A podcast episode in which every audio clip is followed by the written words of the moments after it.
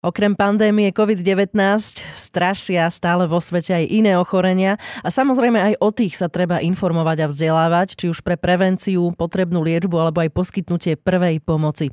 Jedným z takýchto ochorení je hemofília a deň, kedy si ju celosvetovo pripomíname, je 17. apríl. Viac o nej si povieme s Tomášom Šimurdom z kliniky hematológie a transfuziológie Univerzitnej nemocnice v Martine a členom Slovenského hemofilického združenia. Dobrý deň, pán doktor. Dobrý deň, prajem. Ja som v úvode spomenula 17. apríl. Prečo si Svetový deň hemofílie pripomíname práve v tento deň? 17. apríl bol vlastne zvolený eh, na počesť eh, zakladateľa Sloven- Svetovej hemofilickej federácie Franka Šnábela, ktorý sa práve narodil v tento deň, teda 17. apríla. Svetový deň hemofilie vyhlásila už v roku 1989 Svetová hemofilická federácia a tento deň, 17. apríl, patrí nielen ucteniu si pamiatky e, pána Šnábela, ale hlavne má pripomenúť a hlavne rozšíriť jeho osobnú misiu s cieľom lepšej globálnej starostlivosti o týchto pacientov s hemofíliou a inými vrodenými krvácavými ochoreniami. Hemofília je v podstate porucha zrážania krvi. Čo presne to znamená v praxi? Tak hemofíliu áno, charakterizuje ako vrodené krvácavé ochorenie, u ktorého, alebo tých pacientov, ktorí trpia hemofíliou, dochádza k nedostatočnej tvorbe veľmi dôležitej bielkoviny krvnej plazme, nazývané ju tzv. koagulačný faktor. Tým pádom, keďže tento koagulačný faktor chýba, nedochádza teda k dostačujúcej zrážanosti krvi a teda neschopnosti organizmu zastaviť krvácanie po poranení. Nedostatok tohto koagulačného faktorov, ktorý je potrebný na samotné zrážanie krvi, vedie k nadmernému krvácaniu a to už napríklad aj po minimálnych úrazoch, minimálnych traumách, napríklad aj po strhaní zubov pri operáciách. No a samozrejme týmto ochorením výlučne trpia e, muži a ženy v rámci toho sú ochorenia ako uvádzame ako prenášačky ochorenia hemofília. Vy ste to už trošku načrtli, ale nakoľko sa toto ochorenie dedí, aký je ten proces prenášania? Áno, ako som už uviedol na úvod, e, muži trpia týmto ochorením. To znamená, že e, zarazujeme ako hemofilikou a ženy sú prenášačky toho ochorenia. To znamená, prenášajú. Je to navrúb toho, že toto ochorenie je viazané tzv. na pohlavný chromozom X. To znamená, že keďže muži majú len jeden uh, X chromozom a druhý majú Y, nie je možné teda kompenzovať nejakým spôsobom tento postihnutý X chromozom, ktorý zdedili od svojej uh, maminy. To znamená, preto je táto dedičnosť aj ináč nazývaná tzv. gonozomálna alebo viazaná na X chromozom. Čo je veľmi ale dôležité uh, v rámci tohto uviezť, je tzv. diagnostika ešte pred samotným narodením pacienta, ktorý máme podozrenie, že dieťatko bude mať hemofíliu a maminka je prenášačka. E, ako je to možné? Spočíva v tom tzv. prenatálna diagnostika. Prenatálna diagnostika je diagnostika, ktorá sa realizuje u tzv. teda prenášačiek hemofilie alebo u pacientiek, kde v rodine je prítomná hemofilia. Toto vyšetrenie spočíva teda vo vyšetrení e, tzv.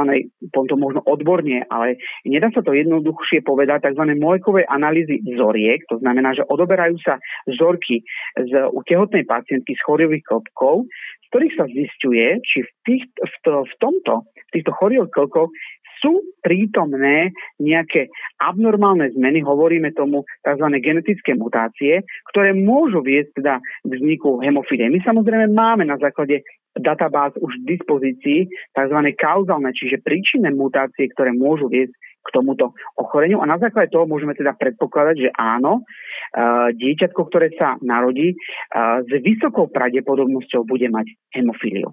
Treba ale zdôrazniť, že celý tento proces prenatálnej diagnostiky je dobrovoľný, to znamená, e, budúca maminka môže odmietnúť toto vyšetrenie, keďže ide o tzv. invazívne vyšetrenie, ktoré samozrejme môže v minimálnom percente, ale musíme to zdôrazniť, k aj teda k riziku poškodenia samotného dieťatka.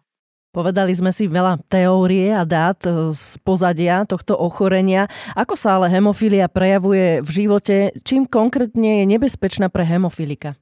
Keďže ide o ochorenie, ktoré, ako som už povedal, e, je teda ochorenie so zníženou zráženosťou krvi, tak právom ochorenia teda krvácanie. Už i v rannom detstve uh, my môžeme pozorovať u, u detičiek uh, také atypické krvácanie, napríklad po prvom očkovaní do svalu. Ako náhle dieťatko začne postupne sa pohybovať, liesť, stávať, následne padať, môžu sa o ňom v podstate začať objavovať tzv. podľatiny, alebo nazývame to aj hematomy, teda aj po minimálnom ataku. Ale najtypickejším samozrejme e, krvácaním aj v dospelom veku u týchto pacientov je krvácanie hlavne do klbov a svalov, ktoré býva samozrejme u týchto pacientov vo väčšine prípadov veľmi bolestivé. V prípade krvácania do svalov e, sa na postihnutých miestach kde vznikne toto krvácanie, objavujú hlboké podľatiny. Najčastejšie to býva lokalizované v stehnách, lítkach, pážach. A tu treba zdôrazniť, že nie je len o tzv. traumatické krvácanie, čiže po úraze, ale môže sa objaviť aj krvácanie, krvácanie, ktoré je spontánne. E, krvácanie môžu byť samozrejme prítomné a často bývajú pacientov aj do klbov.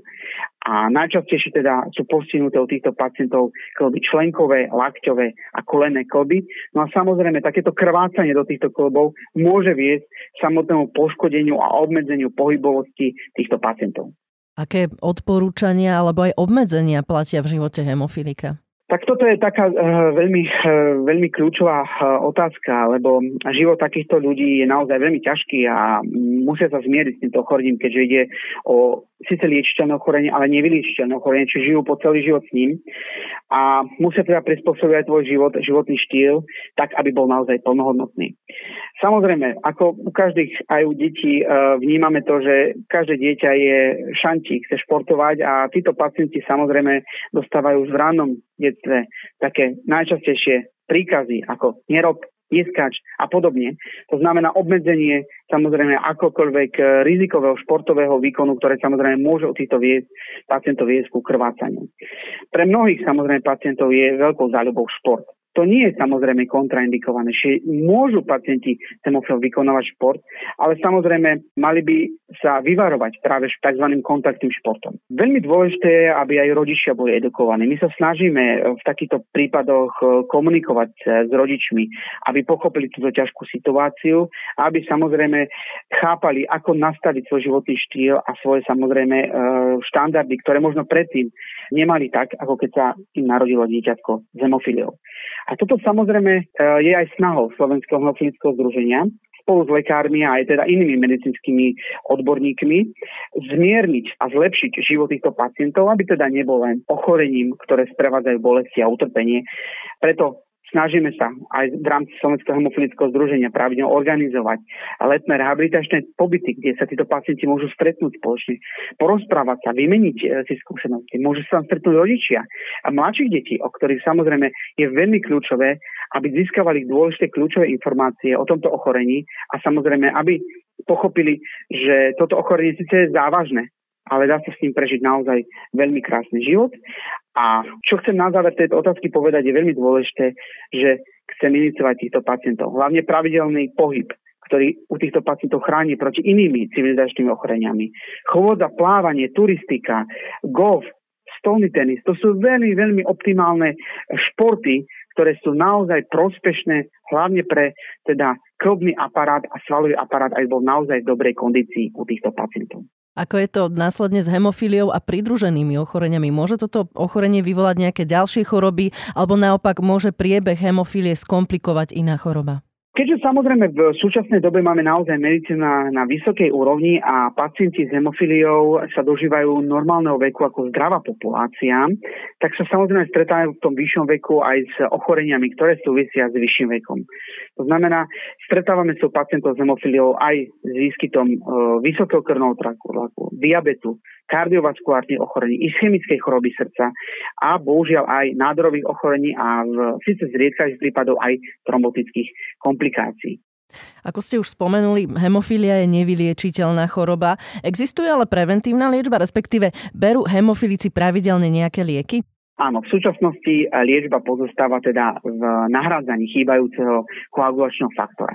Existujú dva princípy liečby a to je prevencia, čiže preventívne podávanie v nízkych dávkach tohto koagulačného faktora vnútrožilovo, aby sme teda predchádzali vzniku spontánnym krvácaním. Potom je druhý režim, keď pacient má krvácavú epizódu, tak sa podáva tento koagulačný faktor, aby sme teda zabránili a zastavili teda krvácanie. Dnes si teda títo pacienti vedia liečbu podať aj v domácom prostredí. Čiže veľmi dôležitá je edukácia a pripravnosť týchto pacientov, aby si vedeli podať túto liečbu v akékoľvek situácii. Samozrejme u mladších pacientov sa snažíme edukovať rodičov, aby naozaj ten komfort v tej rodine bol čo najväčší. Treba si uvedomiť, že tieto preparáty, tieto koagulačné faktory, to znamená koncentráty koagulačných faktorov, sú z veľkej časti vyrábané z krvnej plazmy. Následne niektoré sú vyrábané tzv. laboratórnou metodou alebo tzv. odborný nazývanou genovým inžinierstvom, to sú tzv. rekombinantné faktory. A v súčasnosti sa už dostávajú aj možnosť preparátu takého, ktorý je to rekombinantný preparát s tzv. predĺženým biologickým počasom, to znamená, pacient si ho nemusí v rámci preventívnej dávky podávať často, ale môže naozaj podávať napríklad dvakrát do týždňa, dokonca aj raz do týždňa a u niektorých pacientov dokonca jedenkrát za dva týždne. To znamená, naozaj zvýši kvalitou života u týchto pacientov. Taká, takýto spôsob liečby ak dôjde k nejakej nehode alebo treba poskytnúť pomoc človeku, ktorý má hemofíliu, ako zistíme, že ide o hemofilika, ak nám to nie je on schopný sám povedať, majú nejaké označenie? Áno, uh, pacient, pacienti hlavne teda s ťažkou formou uh, hemofilie by mali mať vždy pri sebe určité množstvo koagulačného faktora, ktoré samozrejme oni to pravidelne s nami aj edukujeme ich, aby vedeli, že musíte si zobrať do sebou pre prípad nehody primerané množstvo. Aby ste si ho mohli i podať pri akomkoľvek úraze. Nemusí to byť len nejaká závažná nehoda, ale môže to byť napríklad bežný úraz v prírode, pri športe, rekreácii alebo nejakých voľnočasových aktivitách, eventuálne samozrejme v škole a zamestnaní. Čiže toto je v podstate taká akási prvá pomoc adekvátna tomuto hemofilikovi. Podanie toho koagulačného faktora. Áno, presne tak. Toto je veľmi dôležité, aby títo pacienti, samozrejme, trošku je to zložitejšie u pacientov, ktorí majú eh, stredne ťažkú formu a ľahkú formu, ale naozaj toto už je taká trošku komplikovanejšia vec. Tam je to trošku problematické, lebo takíto pacienti uh, nemajú teda um, vo väčších prípadoch spontánne prejavy krvácania, takže oni uh, sú takí, niekedy aj uh, sa stretávame, že nezodpovední a nevezmú si dostatočné množstvo faktora, niektorí dokonca nemajú dostatočné množstvo faktora, niekedy uh, dispozícii. Takže e, toto je samozrejme kľúčové hlavne pri ťažkej forme hemofilie, kedy naozaj je veľmi kľúčové i hneď po úraze a akomkoľvek, aj minimálnom, podať tento koagulačný faktor čo najrychlejšie na mieste teda tohto úrazu alebo tejto nehody. Tu chcem doplniť, že samozrejme v súčasnosti uh, už prebieha tzv. označovanie aj uh, vozidiel pacientov s hemofíliou. Uh, v spolupráci, takýto projekt vznikol v spolupráci so Slovenským hemofilickým združením, kde sa zjednotili sme sa na vytvorení jednotného symbolu pacientov, ktorí samozrejme nálepujú túto nálepku označenia pacienta s rodinným krvácnym ochorením na palubovú dosku motorového vozidla. Okrem toho, každý pacient by mal mať k dispozícii medzinárodne uznávaný preukaz pacienta s rodinným krvácnym ochorením, kde je kompletne napísané v dvojazyčnom, to znamená v slovenčine aj v angličtine, aký preparát má, akú formu hemofilie má. A toto je veľmi, veľmi dôležité, hlavne teda pre záchranné zložky, ktoré samozrejme idú ako prvé v rámci akékoľvek e, nehody. No a samozrejme toto celé bolo aj e, e, v spolupráci aj so záchrannou službou Slovenskej republiky konzultované a záchranná zdravotná služba na Slovenskej republiky je informovaná, že majú, ak vidia označenie vozidla, majú pátrať po identifikácii tohto pacienta. Či už teda na vrúb preukazu alebo akokoľvek možnosti hľadania koagulačného faktora v blízkosti uh, tohto pacienta, aby naozaj sa v prípade akéhokoľvek, teda, uh, akékoľvek nehody i aj u, teda u miernej formy podal tento koagulačný faktor, ktorý naozaj môže zachrániť život a znižiť teda komplikácie u týchto pacientov. Z, hlavne teda z oneskorenia podania liečby. Môžeme práve hemofilikom pomôcť napríklad aj darovaním krvi? Áno, tuto apelovať by som chcel aj touto cestou na širokú verejnosť a, a podporiť teda aj v súčasnej takej ťažkej situácii, aby chodili teda potenciálni darcovia krvi, aj, aj prvodarcovia na, na darovanie krvi. Nie len teda pre pacientov s hemofiliou, keďže tieto preparáty sa e, vyrábajú e, v zahraničí špeciálnymi metodami, ale napríklad aj pri ťažkých operačných zákrokoch, ťažkých úrazoch, kedy okrem štandardných koagulačných faktorov je nutné aj podávanie krvných preparátov. A naozaj u takýchto pacientov, ktorí majú zníženú zraženosť krvi, je táto spotreba o mnoho vyššia. Takže by som naozaj apelovať na všetkých poslucháčov, aby teda prišli a neobávali sa a pomohli Uh, tak ako pacientom s hemofíliou a teda aj, aj, aj iným pacientom, ktorí naozaj uh, v niektorých život ohrozujúcich situáciách budú potrebovať túto krv. Aj na Slovensku už vyše roka bojujeme s pandémiou COVID-19. Sú v tomto kontexte hemofilici rizikovou skupinou? Vo všeobecnosti by som e, povedal, že e, pri COVID ochoreniach e, sa stretávame s vyšším rizikom trombózy. Keďže títo pacienti majú teda zniženú zražanosť krvi, tak šťastí môžeme povedať, že sú chránení proti trombóze. Problém však môže nastať u pacientov s ťažkým priebehom covidu, kedy ako hlavný symptom ochorenia COVID-19 je silný kašel, ktorý samozrejme u týchto pacientov môže teda viesť k mikrokrvácaniam v uh, oblasti plúc a to môže u týchto pacientov uh, viesť tzv. život ohrúcej situácii, ktorú samozrejme treba, treba adekvátne riešiť. Ako je to s očkovaním, respektíve aj vedľajšími účinkami? Pacienti s hemofíliou a nekrvácaním ochrany nie sú vystavení väčšiemu riziku. To chcem zdôrazniť nákazy vírusom SARS-CoV-2 a teda aj vznikom ochorenia COVID-19 treba apelovať a naozaj touto cestou chcem apelovať na všetkých pacientov, sa neobávali uh, očkovania, lebo to je jediná cesta, ako porazíme túto pandémiu.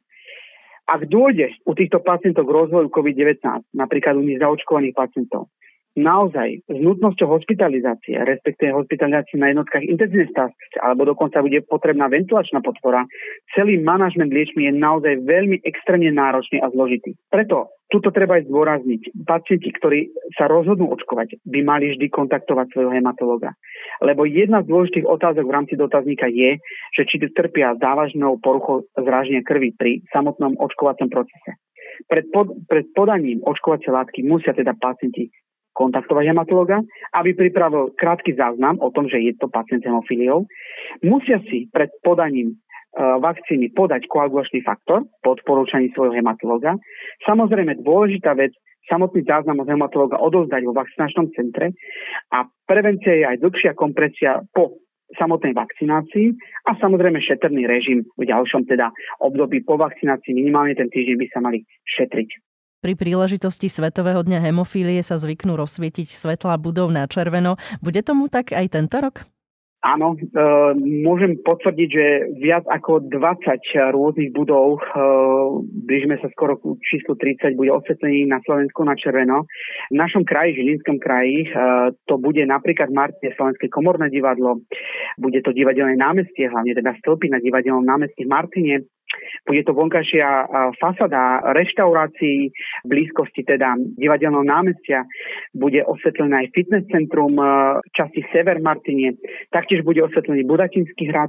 A aj keď to nie je možno v našom kraji, ale je to v blízkosti na Považi, sa nám tento rok podarilo osvetliť aj diálničnú estakádu D1 v Povazkej Bystrici. Takže aj toto bude osvetlené. Samozrejme na Slovensku budú osvetlené budovy v Bardiove, v Banskej Bystrici, Nových zámkoch, Nitre a čo naozaj takou perličkou na záver, aj pani prezidentka vzala túto záštitu a bude osvetlený aj prezidentský palác na červeno. Výborne, takže už vidíme, že to povedomie sa rozrastá a vieme, čo teda v sobotu 17. apríla znamená červená farba. Ja ďakujem Tomášovi Šimurdovi z kliniky hematológie a transfuziológie Univerzitnej nemocnice v Martine a členovi Slovenského hemofilického združenia. Všetko dobré prajem. Veľmi pekne vám ďakujem za možnosť teda vystúpenia vo vašom rádiu a prajem posluchačom všetko dobré a držíme si prsty, aby sme zvládli túto, túto ťažkú situáciu a dostali sa do normálu. Všetko dobré, dovidenia.